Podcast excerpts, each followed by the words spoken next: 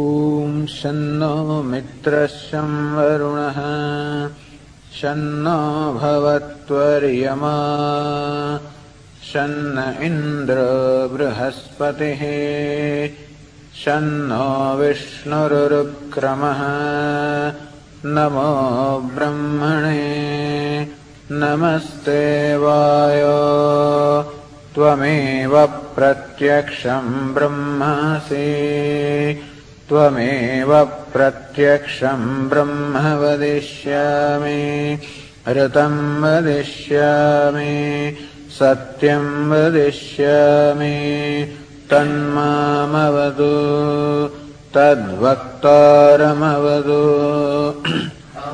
माम् अवतु वक्तारम्। ॐ शान्तिः शान्तिः शान्तिः। ॐ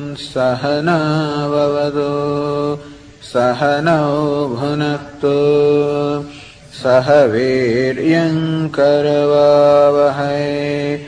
तेजस्विनावधीतमस्तु मा विद्विषावहै। ॐ शान्तिः शान्तिः शान्तिः। ॐ यश्छन्दसामृषभ विश्वरूपः छन्दोभ्यध्यमृतात् सम्बभूव समेन्द्रमेधया स्पृणतु तस्य देवधारणो भूयासम्। शरीरम् मे विचर्षणम्। जिह्वा मे मधुमत्तमा।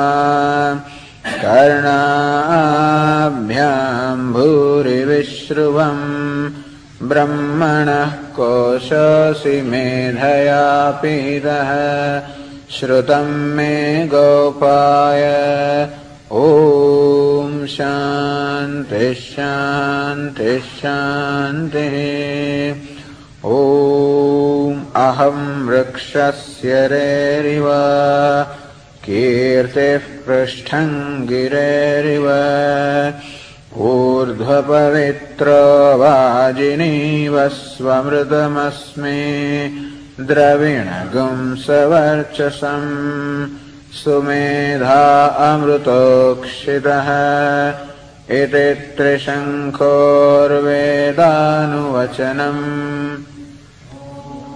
शान्तिः शान्तिः शान्तिः।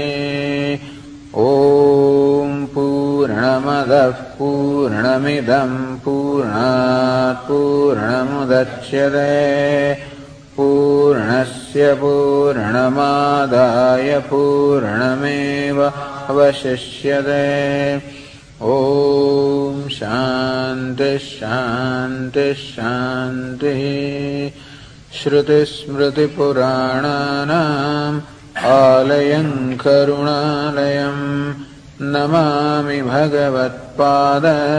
शङ्करम् लोकशङ्करम् शङ्करम् शङ्कराचार्यम् केशवम् बादरायणम् सूत्रभाष्यकृतौ वन्दे हन्तौ पुनः पुनः ईश्वरो गुरुरात्मेदि मूर्तिभेदविभागिने व्योमवद्व्याप्तदेहाय दक्षिणामूर्तये नमः। अखण्डम् सच्चिदानन्दम् अखण्डम् सच्चिदानन्दम् अवाङ्मनसगोचरम् अवाङ्मनसगोचरम् आत्मानमखिलाधारम् आत्मानमखिलाधारम् आश्रयेभीष्टसिद्धये आश्रयेभीष्टसिद्धये अर्थतोऽप्यद्वयानन्दान् अर्थतोऽप्यद्वयानन्दान् अतीतद्वैतभानगः अतीतद्वैतभान्। गुरूनाराध्यवेदान्त गुरूनाराध्यवेदान्त सारं वक्ष्ये यथामदे सारं वक्ष्ये यथामदे In the discussion of niyama, the rules or the particular disciplines, the practices, let us say, that one should observe one's, a spiritual seeker should observe in one's life, or in fact anybody should observe just to be a happy person, आदिशौच संतोष तपस स्वाध्याय ईश्वर प्रणिधानानि नियमाः Shaucha has we discussed the purity or cleanliness, both outward as well as inward, external as well as interior.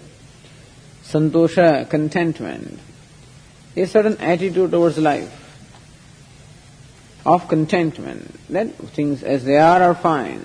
This is not only with what we get, but in general, that as things are, they are in order. In fact, this contentment comes from appreciation of an order that obtains. In what is otherwise called good, bad, or indifferent, everything is in order. And it is not merely that the mind accepts this. Maybe at some point in time it may just accept that there is an order, that there is a faith. Of course, if you don't see this fact, if you don't see this fact that everything is in order, then there is a, it's a matter of trust, shraddha, that it is all creation of God and therefore everything is in order. So, therefore, no complaints and no blaming and no sense of retaliation, no sense of rejection, no dissatisfaction with anything, this is santosha. That is a great state of mind. It is said that all the, the person who is greedy is never happy, and person who is content can never be unhappy. So this contentment is, of course, uh, is something that shows the maturity of the mind. It should be out of an understanding. Uh, understanding that everything is fine because it is all created by God. And therefore, whatever He creates is fine. Whatever He gives me is fine. Whatever He does not give me is equally fine. Because in every gain there is a loss. So if I did not gain something, well, okay, I was also saved from having to go, having to have that loss. So, logical ways also there are of looking at it. Devotional way of looking at it is, it is all God's creation and therefore I accept whatever is His judgment, I accept in every situation. That every karma phala or result of an action is His judgment. Every situation that gets created moment to moment is all His judgment. And therefore, I accept it, happily accept it. This calls for Shraddha and Bhakti, a devotion as well as the trust. so this will bring about santosha or contentment in our life. Contentment the way things are. Contentment does not mean passivity. Contentment does not mean that I don't do a given thing. Contentment meaning understanding that everything is in order. If in a given situation there is something that I should do, well, I should go ahead and do because that is my duty. So that's another thing. That I have a duty to perform, I have a certain role to perform, and accordingly, if a given situation calls for a certain response from me, well, I respond accordingly. Within my own self also. Contentment there would be, as I said, just to be, to accept our own self also. That the body is what it is, that the mind is what it is. And therefore there is no fight against the mind also. There is no battle internally or externally when the santosha or contentment is. And then whatever I do will not be a reaction, but it will be an action. So if I accept my own mind also, it's fine. Uh, it has, as we said, some virtues and it has some limitations, and we accept them. Accept in the sense that we understand them. And now, what should I do? Is there something I can do about it? Yes, then I go ahead and do it. So, when I understand that a given thing should be done, if I still don't do it, well, that's a different, that's not contentment. That is laziness or lethargy or whatever. But contentment is simply an understanding that in the mind there are certain reactions, there are jealousies, and there is anger, and there is all this is there. Okay, it is there because of ignorance and because of the ego and the false notions created from ignorance. And so all of these have accumulated over course of so many, this countless births is all there. And we have to work with it. so that will enable me to do some, whatever is needed to be done with my own self also. So santosha, a great thing, contentment. Generally, santosha or contentment is often misunderstood. Is misunderstood as negative attitude or some you know, attitude of passive, you know, acceptance of everything, swallowing everything. But that is not so. Each one of these values, in fact, reflects viveka or discrimination or understanding. And so, santapaha, says austerity. And austerity also is defined as single pointedness of the mind, therefore keeping always our mind focused upon our goal and accordingly constantly uh, monitoring, let us say, constantly monitoring our life in keeping with the goal that is there would be called tapaha. Then we go to Swadhyaya. Swadhyaya is study of the scriptures. So Swadhyaya, study of the scriptures. So it Pranava Japaha, Upanishad Grantha Vrittischa. Swadhyaya means repetition. In fact, Swadhyaya means one's own branch of Veda. So that is a statement in the Vedas which says Swadhyaya Adhyetavya. One should learn one's own branch of Veda because everyone comes from some, the, everyone can trace their ancestry to some or the other sage. And therefore there is always an association of one or the other Veda, one of the four Vedas or one of the recensions of the Vedas. Therefore one should study. So repetition of the Veda is called Swadhyaya.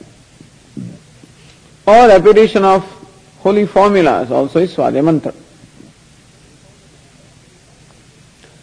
So Om Namah Shivaya, repetition of this. Uh, of, of any formula is also called Swadhyaya. Or a repetition of certain stotra, like, or repetition of certain texts like Bhagavad Gita. So keep repeating that. Or chanting, recital, that also would be called Swadhyaya. So recital, repetition of a mantra, which is what we call japa, or chanting the hymns, chanting prayers, all of this would fall in the category of Swadhyaya. And this chanting or repetition or japa as it is called. So japa includes even repeated repetition of Purusha Suktam, Rudram, and whatever. All of this is in the, in the category of Swadhyaya. In this chanting, Lord Krishna gives a great deal of importance to this japa, repetition or recital. Yajnanam japa yajñosmi. Lord Krishna says in the tenth chapter of Bhagavad Gita that among all the yajnas or among all the sacrifices, I am japa. Japa means repeating the name or repeating the mantra or reciting. that is a yajna. Yajna is an act of sacrifice. A sacrificial ritual is called yajna. So this is also the best sacrificial ritual, Lord Krishna says. Because ordinary sacrificial ritual involves a lot of materials and involves offering, involves himsa, you know, it involves definitely some violence. And here, this does not involve any violence at all. Repetition of a holy name or a formula, it doesn't involve, it all brings about purification. If there is violence, there is violence of ignorance, you know, meaning, and the products of ignorance. So yajnanam japa yajñosmi, Lord Krishna says, I am the jap, japa yajna among all the yajnas. So that is swadhyaya. And it says Upanishad Granthavartyascha or even repetition of Upanishad. So many people repeat this, like Taittiriya Upanishad. So Taittiriya Upanishad is a part of uh, Yajurveda, Krishna Yajurveda, and it has those swaras. And therefore the Shanno Mitraha is a, is a Shanti mantra for this Taittiriya Upanishad, and that, and the Krishna Yajurveda. so repetition of this Grantha Upanishad, Grantha Vrittis, or take the text of Vedanta, take the text particularly Upanishad. Why Upanishad? Because it is Veda. And Vedas are sacred. And therefore repeating these sacred mantras also brings about an inner purification. The idea of japa or repeating this sacred formula or holy names is nothing but inner purification. So Com- the, we are as good as the company that we keep. So what the mind is all the time associated with is the company that it keeps. And therefore, if in the mind there constantly goes on this kind of repetition of, of Lord's name, then that is the company that the mind keeps. And pavitranam pavitramyo mangalanam cha mangalam. It is said about Lord, He is pavitranam pavitramyah, one who is the most the sacred, or, uh, most sacred among all the sacred. Mangalanam cha mangalam, one who is the most auspicious among all the auspicious. So Lord is the most sacred of all the sacred things. So in India we look upon many things as sacred. Like Ganges is sacred. Himalayas sacred. And so on and so forth. But then what is it that imparts even the sacredness to these things? That Ganges has the ability to purify us, or Himalayas has the ability to instill in us a certain devotion and, and you know, peace and silence. What is it that enables them to, to create this kind of an impact is nothing but Lord. And therefore, it is like uh, adding some impure water into the pure water. Like the Ganges is flowing and many small streams meet this Ganges. Among them there are many sewage also. You know, in, in India after all, from the villages, only the, the sewage from the village also flows into Ganges. It's all there. But this little, this dirty stream of sewage also, when it mixes with Ganges, becomes Ganges. Its impurity is gone, it becomes Ganges. And so also our mind is like that stream of sewage, you know, with all kinds of stuff in that. And what is God's name or its thought is like that Ganges. And they were merging into Him, merging all the impurities of our mind into that, so that is how the purification takes place. And so, this is satsanga. If you don't have any physical company of anything, you can always keep company of Lord through His name, through repetition of His name. Satsanga. Company of the good or company of the Lord has a great value. so whatever you can say about japa or repeating the name is not going to be sufficient. And in every tradition, this is there, in every tradition. In Christianity, of course, it is the religion, it's a, it's a tradition of devotion. And it's a tradition of prayer. Christianity can be looked upon primarily as bhakti yoga because it is prayer. And there also repeating the name, the rosary, and repeating the prayers, even repeating the name, Hail Mary, or Jesus Christ, or whatever. And many saints have done this and they have demonstrated the effectiveness of this. So if you cannot do anything else, then also this much one can always do at any time. And that much freedom we have.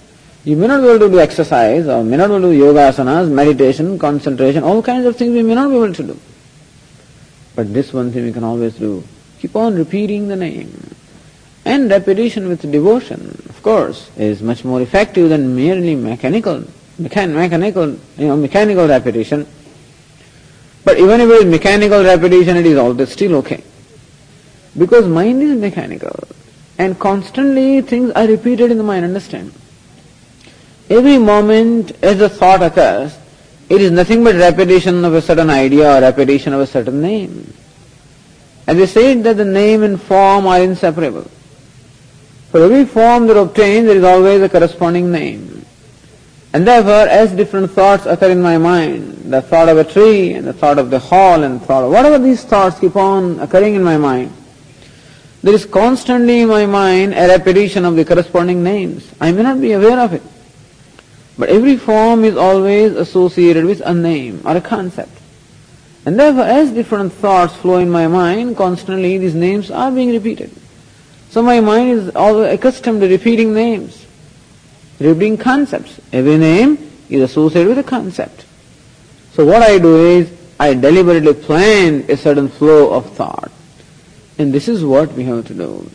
In order to channelize our energy, in order to purify our mind, we have to infuse pure or holy thoughts in them and that is most effectively done by constantly infusing this name of God.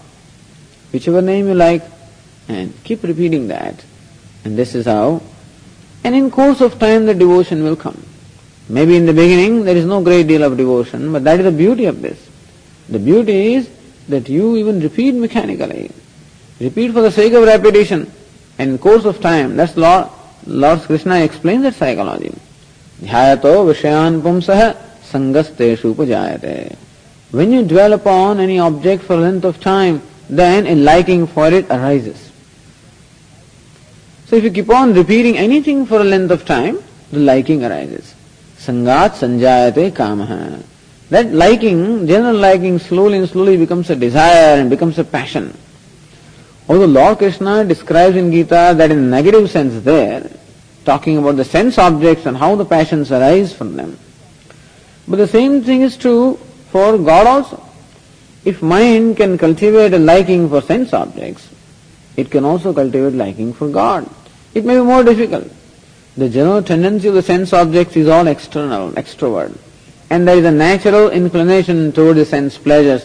And therefore to cultivate that liking for sense objects is much easier for the mind. And to develop the liking for God is going to be certainly, perhaps will take a long time. But mind has a capability of liking. It has a capability of love, naturally. It has a capability of passion. And this capability, which at the moment is all squandered away by its love and fascination for the sense pleasures and sense objects, is all to be channelized. This alone is called sublimation of our energy. That passion is there and is all flowing out right now. The passion in flowing out in the form of sexual energy is the ultimate flowing out, but moment, every moment it is flowing out. Every moment my mind runs to the organs of perception and goes and contacts the objects and fondles with them. It is a kind of nothing but a, you know, uh, it is also the same kind of an association. And therefore, our mind at the moment is like a river which is flowing from inside out. It is said that the seat of the mind is in the heart. And from that source which is the heart, the mind runs out through the five doors which are there in our body. These five doors are the five organs of perception, the ears and eyes and taste and whatever. And from there the, the streams or the river of the mind is constantly flowing out and running into the sense objects. This is how constantly our energy is being exhausted away, squandered away. And unless we make a positive effort Unless we recognize this mechanism and unless we do something positive about it, it's not going to be automatically that mind becomes abiding.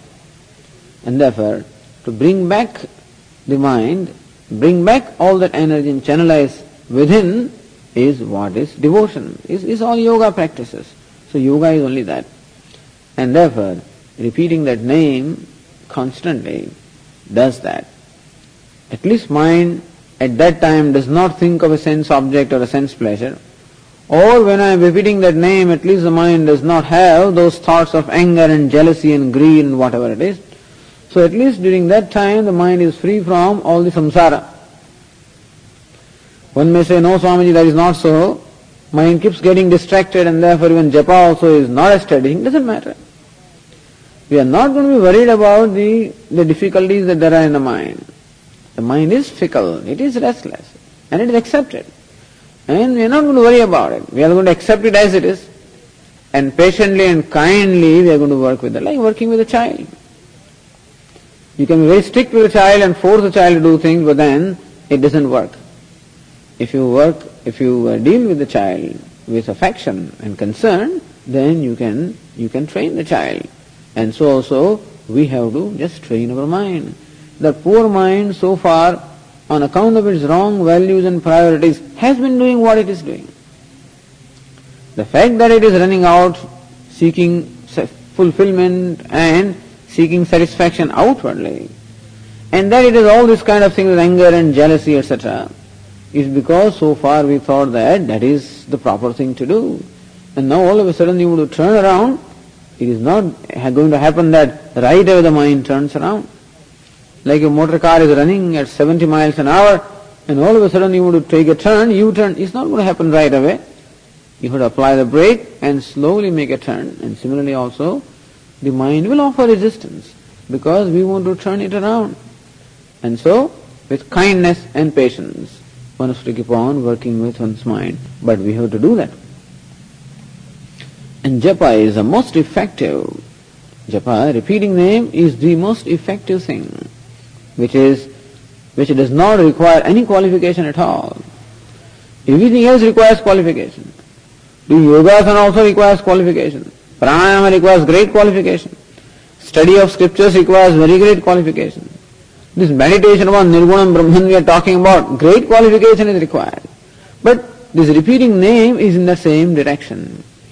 Because understand that even if every name stands for Saguna Brahma, that name also stands for Nirguna Brahma. Every name has this. Whether it's Shiva, Rama, Krishna, Ganapati, Dakshinamurti, whatever name. Each name stands for a certain form, therefore what we call Saguna Brahma or Brahman with attributes.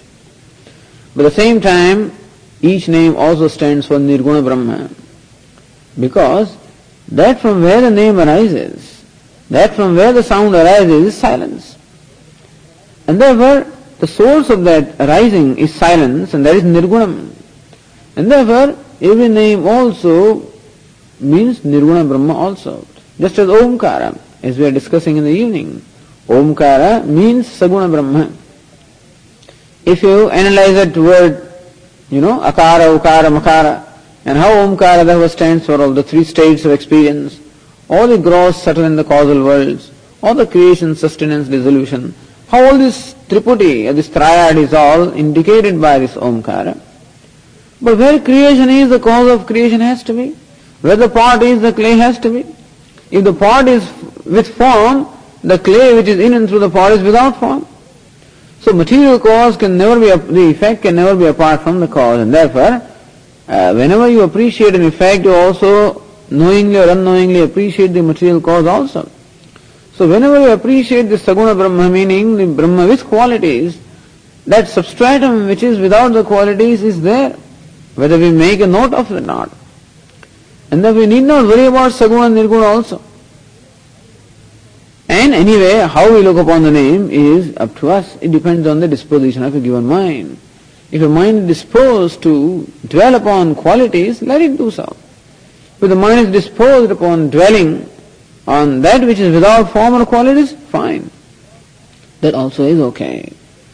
What is required in that dwelling is as much devotion and commitment as we have, more effective it is. And that devotion and commitment arises slowly and slowly as this practice of japa or repetition continues. So, understand, Sage Patanjali in Yoga Shastra, we are talking about the yoga here. And how yoga considers Swadhyaya and Ishvara Pranidhana as so important. so, Swadhyaya, you said, short, in our mind, repeating that which is holy, that which is sacred. Upanishad Grantha Vrittischa even repetition of Upanishads. So many people do this. Every day they repeat Upanishads. Like short Upanishads are there, Mandukya Upanishad, just 12 mantras. Kaivalya Upanishad, 24 mantras. Ishavasya Upanishad, 18 mantras. People repeat this in course of their normal swadhyaya. or you can open the Upanishad from beginning to end, Isha, Kena, Katha, Prashna, you can keep on repeating that. That also is beautiful. Because repetition of Upanishad has, number one, since it is Veda, therefore these mantras are all sacred. And number two, that Upanishads reveal the self.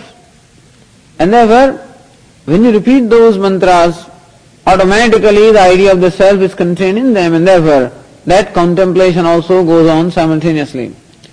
And therefore, often repetition of this text is a very effective thing. In India, this is done all the time. Bhagavad Gita, they keep on repeating, that's Svadhyaya. Keep repeating Bhagavad Gita. In most of the houses, in, well, you'll find some member or the other who repeats Bhagavad Gita. One chapter a day, or like that, you know, they have a program. Some people repeat Gita over, over seven days.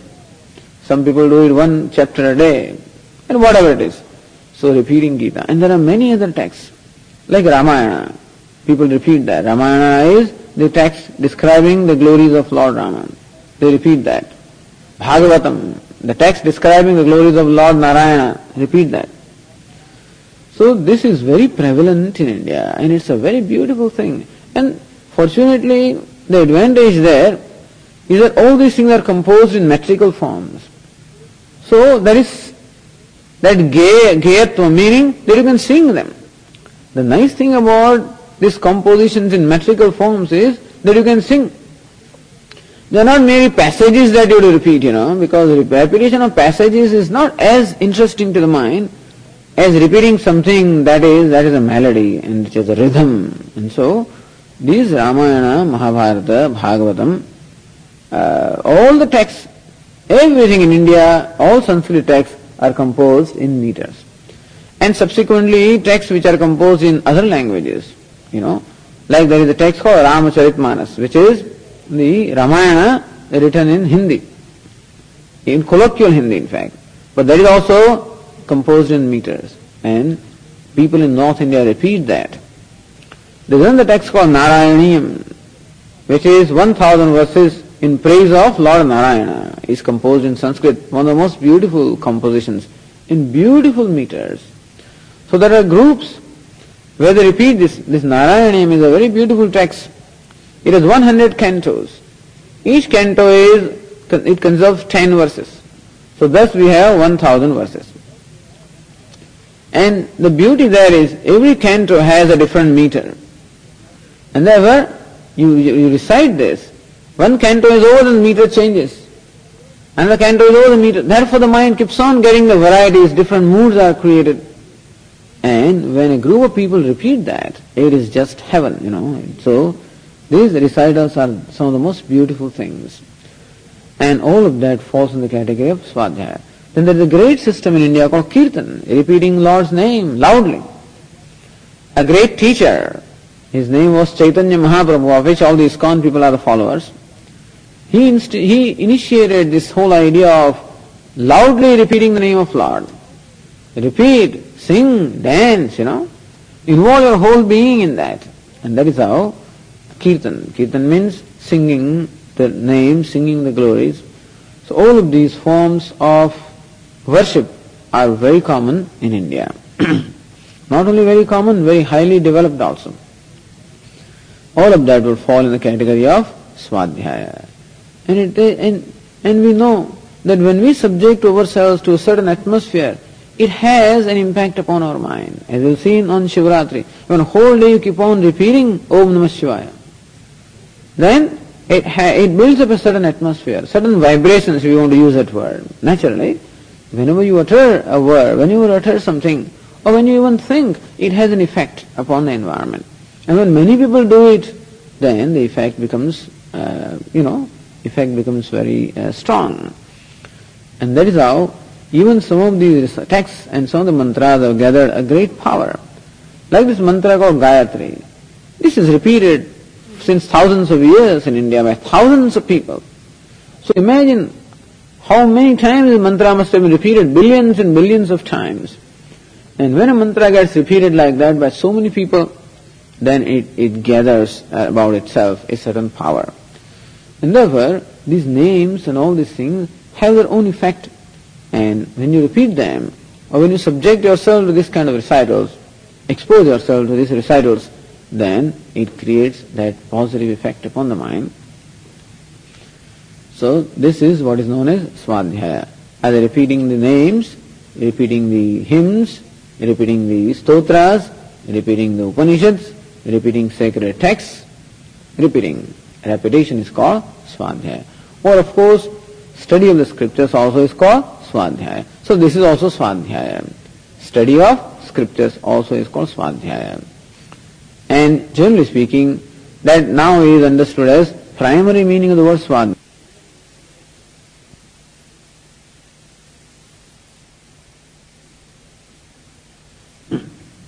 So study of Upanishads, study of Vedanta, all of this is Swadhyaya. And you engage your mind in the study. So this constantly involves reflection, deliberation, contemplation upon the self. So study the scriptures meaning the mind is always focused upon the self. So what the Swadhyaya does is enables us to to uh, keep the mind focused. And so repeating a name also does that, recital also does that, uh, study of the scriptures also does that. So all that is Swadhyaya. Of course, as far as Yoga Shastra is concerned, Swadhyaya is repeating this mantra Om. That is what uh, Patanjali says, Patanjali says. Tasya vachakaha pranavaha. In Yoga Shastra says Patanjali, uh, says, who is God? God is Purusha Vishesha. God is that exalted being who is free from all the limitations and all the defects. He is endowed with omniscience, he is endowed with omniscience and all the all the very most exalted thing, and he is the one that is free from all the limitations. That is God. And how do you and, and his worship, his repetition his name. How do you do that? Om is of course that is that calls in the category of next one, Ishvara Pranidhanam. So Swadhyaya and Ishvara Pranidhanam in that sense may not be much different. So we might say Swadhyaya is repetition of uh, the study of the scriptures and Ishvara Pranidhanam, Ishvara Pranidhanam is meditation on God. So what we say japa can also be included in Ishvara Pranidhanam or meditation or worship of God. Ishvara Pranidhanam, worship of God. So repetition, the japa can also be part of this Ishvara Pranidhanam. Then if Swadhyaya is interpreted as study of the scriptures, then Ishvara Pranidhanam will be a repetition of his name or meditation upon God. And how do you meditate upon God? With the help of a symbol. And what is the symbol that is recommended in Yoga Shastra? Om, Pranava. Tasya vachakah Pranavah. This Pranavah or Om, Avati Om, that which protects us is Om. And so Om is the name of God. And it is the most ancient word. They say that the whole creation has evolved from this primordial sound Om. And therefore, if you keep on repeating Om, then you can go back to the source. See, this is the idea. That you want to go back to the source of everything. Source is God, from whom the whole creation is emerged, and which is the true nature of the creation. So, how do you direct, focus your attention on that source? By repeating this Om, Om, Om. And what is so special about Om? that ultimately Lord is devoid of all the attributes. In its ultimate nature, God is devoid of all the attributes.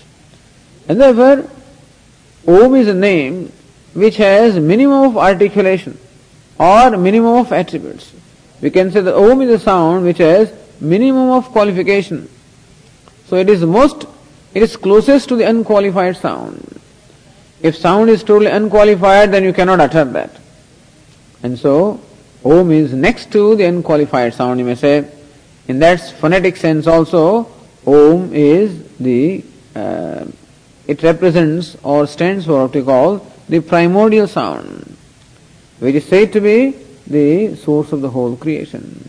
We also say that in the process of evolution, the five elements are created in this sequence Akasha, Vayu, Agni, Apah, Prithvi. The space, air, fire, water and earth. And the quality of space is sound. So sound is the quality of space. And therefore space is the first element and from there the whole creation is emerged, then naturally the whole creation can be said to have emerged from sound. So we find in Lord Shiva, Lord Dakshinamurti also, has a damaru or a small drum in his hand. You know, in his right hand, Lord Shiva has a small drum, as you will see.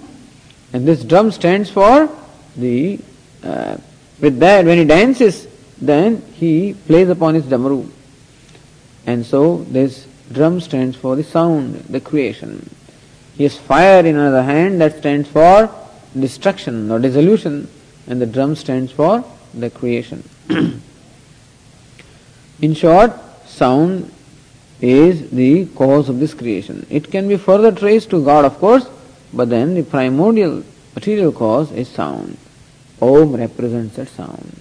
And therefore the yogis always tune themselves up to the sound Om. And when the mind is really concentrated, then not only they hear the sound, they say that the sound is always there, it's up to you to tune yourself up.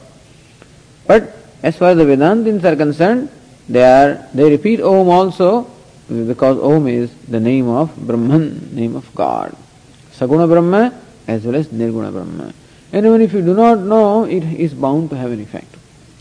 The beauty about the name is, as we said, the name is always associated with the form. Name is always associated with one who is named. So when you call somebody, automatically you draw their attention. When I say Tom, immediately the attention will be drawn here. Because that's the magic that the name has. That name always invokes the one whose name it is. So when you say Ram, well automatically Rama, whatever is, so he is invoked. Om, when you say, then one who stands for Om, namely Brahma or God, is invoked. So that's the magic about name. And even if you do not know what Brahman is, even then you know that Om is God. And therefore you look upon that very name as God. And with devotion, if you repeat, then it also ultimately becomes a means for knowledge of God. And therefore Patanjali says, Samadhi Ishvara Pranidhana. In fact, the Ishvara Pranidhanam or worship of Lord ultimately leads to samadhi. You, you can bypass all the rest of the steps. And right here, repetition of the name of Lord or worship of meditation upon Lord with the help of this name or this symbol pranava leads to samadhi if you keep on doing that. In short, the rest of the steps will be followed automatically, they will be developed automatically. The thing is, when you repeat this, when you do this japa, the pranayama automatically takes place, you know. When it's Om, Om, or, or whatever, Ram, or whatever, then automatically the rhythm of the breathing also goes along with it. And therefore, automatically pranayama takes place. And as the mind gets focused, the prana also gets focused. If the mind is focused on one point, then the prana also gets focused on that point. And therefore, in repetition of the name, the pranayama automatically follows. And whatever Yoga Shastra seeks to achieve through the practices, that gets achieved by this repetition of name with devotion. So this is Ishvara Pranidhanam, meditation on God. You can say worship of God. And of course, worship can be in other ways also. So, वर्षि सर्वक्रियाणाम परम गुरु अर्पणम तत्फल संन्यासो वा ईश्वर प्रणिधानम or worship of Lord is also explained as Sarvakriyanam Paramaguru Arpanam. There is the, the commentator there says that worship of Lord also is offering of all your actions to the Lord who is Paramaguru, who is the first teacher. So interestingly, sage Patanjali identifies Lord, God as the first teacher. Why? Because he was always there before anything was created. He is the one who is, who is permanent. Lord is the one who is eternal, uncreated. And therefore, He was there even before this creation was. And therefore, He is the first teacher. So, Lord is referred to as Paramaguru in Yoga Shastra. Paramaguru is the, the first and ultimate teacher. So, Paramaguru Sarvakriyanam Arpanam. Offering of all the actions to that Paramaguru or to that ultimate teacher is also called Ishvara Pranidhanam. In that sense, what we call Karma Yoga is Ishvara Pranidhanam. Karma Yoga means performing actions as an offering to the Lord. Tat. Uh, if you cannot do that, if you cannot offer your actions to God because you still have things to do, let us say, people may not be able to offer everything to God, you know. Offering action to God means offering everything to Him. Whatever I have, I am offering to Him. Whatever I have is expressed in the form of my actions. And therefore, offering my actions to Lord is offering myself to Lord. If I don't need anything else. So, ultimate worship is offering myself to God. Offering my ego to God. What ultimately stands between us and God is what? The ego. And how do we, that is an obstacle. The ego is the obstacle. Understand that ego is a sense of individuality which brings about the sense of possession, which brings about the likes, dislikes, and all the other evils. And to, these are the obstacles to obstacles between ourselves and God. And therefore, removal of obstacles is offering this constantly at the feet of Lord. And therefore, how do I offer that ego? That ego has various desires. An ego wants to perform various actions. So the ego is expressed constantly in the form of either physical, oral, or mental actions. And these actions are offered to the Lord. Therefore, that is how we offer ourselves to Him. As Lord Krishna says, Sarva Sarvadharman Parityajya Mamekam Sharanam Vraja. Giving up all pursuits, may you take refuge into me alone. Says Bhagavad Gita, Yat karoshi, yad ashnasi, yad juhoshi, tadasi yat, yat tapasyasi kaunteya, tat kurushva madarpanam. Hey Arjuna, whatever you do, you offer to me. Yat karoshi, whatever you do, offer to me. Yad ashnasi, whatever you eat, also offer to me. Yad juhoshi, so whatever you perform as sacrifice, you know, whatever you offer in sacrifice, that also you offer to me. Dadas yad, whatever you give in charity, offer to me. Yet tapasyasi, whatever you perform by way of austerity or penance, offer to me. So yajna, dana, tapah. These are the three spiritual practices that Gita recommends. Yajna, dana, tapah. Yajna is sacrifice, rituals.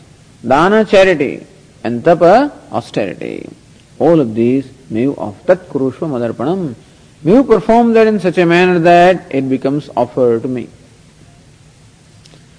This action is constantly an expression of our being. And when these actions are offered to the Lord, it is equivalent to offering ourselves to the Lord. How else do you offer yourself to Him? What do you do? You fall yourself at His feet? How do you fall at His feet? In this manner. What I am is nothing but the various actions being performed by me and actions represent whatever inner energies I have and that of, that is offering to Lord. So offering myself to Lord is called Ishvara Pranidhanam or worship of the Lord. In which case I don't need anything. Offering means is done without any expectation. That is the real offering. All actions are offered without any expectation. Nishkama karma or selfless action offered to the Lord is the ideal Ishvara Pranidhanam or worship of Lord. But suppose we cannot do that. Still there is selfishness inside, still there are needs and demands, and if I want things in life, then what do I do? Tat karam, tat phala sannyasova, alright. If you cannot offer the actions, tat phala sannyasova. It is offer the results to the Lord. Offering result to the Lord is accepting the results as the Lord provides. That is called offering the results to the Lord. Prasada buddhi. So, receive everything as, as gift from God or as grace of God. So the prasada buddhi or this karma yoga, so performance of action as an offering or receiving the results as is prasada, what we call karma yoga is Ishvara pranidhanam. So Yoga Shastra also talks about devotion and karma very briefly. Very briefly, but in this Swadhyaya and Ishvara Pranidhanam, the worship of the Lord as well as making offering to the Lord, surrender to the Lord is something that is implied here. So actually Yoga Shastra essentially follows the philosophy of Sankhya. But Sankhyas did not have a place for God. They're purely philosophers. And therefore, they talked of the two, degree of, two degrees of reality. One is the Purusha, other is Prakriti. The spirit and the matter were the two realities. And according to Sankhya, the matter itself has the capability of creating in response to the needs of the Purusha. This is how the Sankhyas uh, explain this the creation. But Yoga Shastra accepts God. So it's called Sesh, that is a Nirishvara Sankhya, and this is Seshwara Sang. Yoga is Seshwara, meaning with Ishvara. So Sage Patanjali accepts Ishvara. Although his concept of Ishvara also is incomplete in as much as he still looks upon Ishvara as someone different from us and someone different from the world. Okay, which is what most of the religions look upon also. Vedanta says, of course, that Ishvara is not someone away from me, is intimately associated with me, is my very being. But then, in any case, uh, Sage Patanjali talks about worship of Ishvara. And worship always involves devotion and surrender. Patram pushpam phalam toyam yome bhaktya prayachati. Lord Krishna says, it doesn't matter to me what you offer. What you offer is not very important. Offer whatever you have. You are poor, you don't have anything, doesn't matter. Patram, can you offer a leaf? This is in the context of Indian situation. They're all right, there are this forest, you can always go and get some leaves and offer to me. So you find that in every worship there is always offering of flowers and offering of even leaves. Every deity has a favorite leaf. Like Lord Krishna's favorite leaf is uh, bilva. There is a tree called bilva. It's a tree that grows, you know, wild in forest, and you can get plenty of them. Bilva patra. Lord Krishna or Narayana loves tulasi, one of the plants here, you know, tulasi. So you offer that. You need not have this naivedya also. If you don't have raisins, it doesn't matter. Have some water. Have a little leaf. Get a fruit from somewhere, fine. That also is available. Patram, pushpam, phalam, toyam. Patra, a leaf. Pushpa, a flower. Phala, a fruit. Toyam, some water. You, which are available freely. I mean, you don't have to even possess them. That's the reason why in India, you know, in the olden days, in the morning people used to go to the river to take their bath because there was no water supply, I mean 50, 75 years ago. And after taking bath in the river, then they carry with them one pot of water which they fill and then bring it uh, back to their home or go to the temple and offer that water of river to the Lord. So offer water. It, the idea is offering something. Yo me bhaktya prayachati. Whoever offers me this with devotion. Tadaham bhakti parutam asnami prayatatmanah. The devotee may wonder, will the Lord receive, accept my offering? This is such a insignificant offering. And will the Lord accept my offering? He says, yes, whatever offering is made with devotion, I accept it, you know, and accept it with great happiness. So important thing is offering in our life. The whole idea of yoga, karma yoga, is offering our own self, which is ego, through actions, through karma phala, and thus it develops a general attitude of offering. So Ishvara Pranidhanam also includes that. As Shankaracharya says, Yadyat karma karomi tattadakhilam shambho tavaradhanam. O Lord, whatever, hey Lord Shiva, whatever action I perform, may it become your worship. Ishvara Pranidhanam says Samadhi Ishvara Pranidhanat. Ishvara Pranidhanam can also mean this uh, uh, worship, mental worship. It can also mean uh, karma yoga, offering our actions. It can also mean prasad buddhi, receiving the results as His grace. Hadevam buddhi prakasham mumukshurvai sharanamaham. There is a mantra in the Shvetashvatara Upanishad which says, Yo brahmanam vidadhati purvam ये वेदांश प्रहिणोति तस्मै the Lord who first of all creates Brahma, the creator, and then endows him with the knowledge of the Vedas. Tamhadevam Atmabuddhi Prakasham. That Deva or God, where is he? Atmabuddhi Prakasham. That it illumines my buddhi, which illumines my mind, which illumines my thoughts, or which is always illumined in my mind in the form of knowledge. Mumukshurvai Sharanamaham Prapadye. I, the mumukshu, seek his refuge. So I, the seeker, seek the refuge of that Lord who all the time illumines the thoughts in my mind or who gets illumined as various forms of knowledge in my mind, who is the one who is even created the creator, having, having manifested the creator, endowed the creator with even the knowledge, meaning one who is omniscient, that Lord, Mumukshurvai Sharanamaham Prapadye. I, the mumukshu or the seeker, take his refuge, surrender to him. so this surrendering with devotion is the spirit of worship called Ishvara Pranidhanam. All of these fall in the category of preparations. Understand? The Ashtanga Yoga they are talking about, but this is all the preparations. And as Sage Patanjali says, this one step itself is enough any one of these steps is enough to take you to the ultimate goal. In fact, in Yoga Shastra they talk about what is the achievements at every step. It is said that the ahimsa the non-violence, if you practice it to the extreme, then you become to an embodiment of non-violence. And then it says in your presence there will be no violence at all. There will be such an impact of your personality that there will be no violence in your presence. And people will forget their violence. Even those who are by nature, you know, inimical to each other, like certain animals and whatever, or even people, all of them will forget their enmity. That is the power of this non. Everything is powerful. Satya, suppose you practice truthfulness, speaking truth and being truthful. A day will come when your words will become truthful. Today I have to speak what is truthful. Ultimately, what I speak will become truth, you know. So that is what they say. That as far as the rishis and sages are concerned, the, the reality goes after them. The truth is after them. For an ordinary person, he follows the truth. And for a sage who has mastered that, the truth follows him. Meaning, whatever he says becomes truth. That's the reason why we go to the great sages and worship them, serve them, and seek their blessing. If they bless us, then it just becomes reality. So Satya, the truthfulness, has that power. Asteya, non-stealing.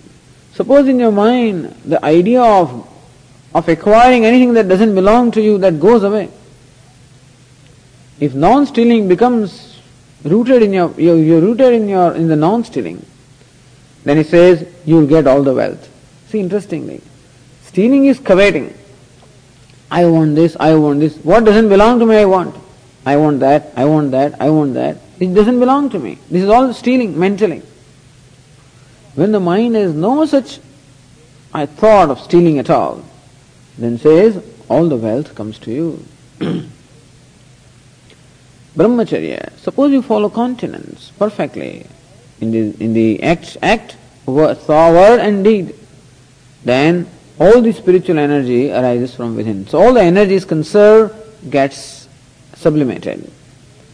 And aparigraha, aparigraha, if you don't uh, have any possession at all, meaning you don't possess anything that is not necessary, that aparigraha, ultimately Patanjali would say not possessing anything. He talks of extremes actually, which may sound very impractical. He says him non-violence means non-violence under any conditions. That vrata or the vow of non-violence can rise to such an extent that at no time or place or under no condition will I violate. Whether you starve, whether you die also, then also you do not violate, suppose that is extreme of non-violence, then these powers come. So all of these become Mahavrata. When Desha, Kala and the Niyama, Desha, Kala and the Sthiti, if you don't take, you don't, normally when we follow these vows, they are always qualified. That I will speak truth under these conditions, but under that other condition I will violate that. So I'm willing to speak truth as long as certain convenient conditions are satisfied. Patanjali says that ultimately these vows they expand to such an extent that you uh, perform them without regard to day, time and place or condition. Then you really establish in them then all the inherent powers which are there within, all of them become, not that these powers come from elsewhere, all of these are there in the mind and all of them become manifest. And so also Shaucha, Santosha, Tapaha, Swadhyaya, Ishvara, Pranidhanam. Each one of them. Shaucha or cleanliness or purity. So when you maintain that purity outwardly and then purity of the mind, says that you are, you will be detached from this body.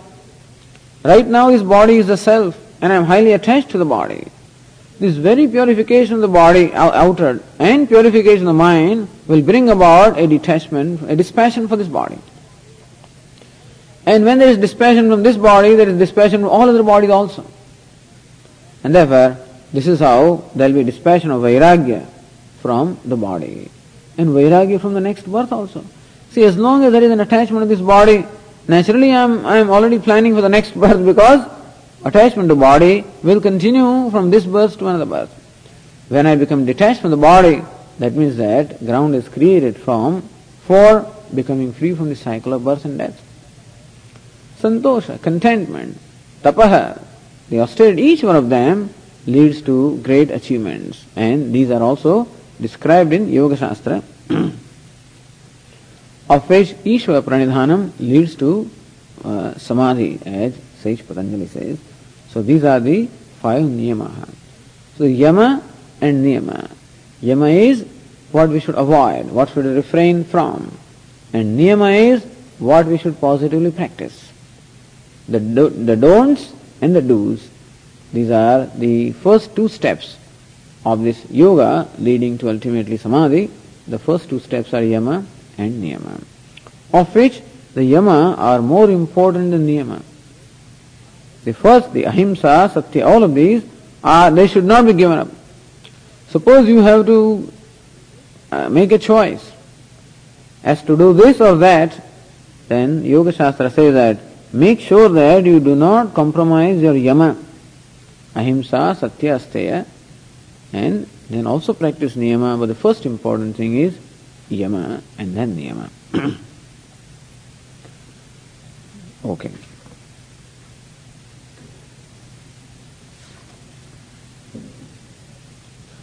ॐ पूर्णमदः पूर्णमिदं पूर्णात् पूर्णमुदच्यते पूर्णस्य पूर्णमादाय पूर्णमेवावशिष्यते। ॐ शान्तिः शान्तिः शान्तिः। शङ्करं शङ्कराचार्यं केशवं बादरायणम् सूत्रभाष्यकृतौ वन्दे भगवन्तौ पुनः पुनः। ईश्वरो गुरुरात्मेदि मूर्तिभेदविभागिने व्योमवद्व्याप्तदेहाय दक्षिणामूर्तये नमः। ॐ शान्तिः शान्तिः शान्तिः। हरिः ॐ श्रीगुरुभ्यो नमः। हरिः ॐ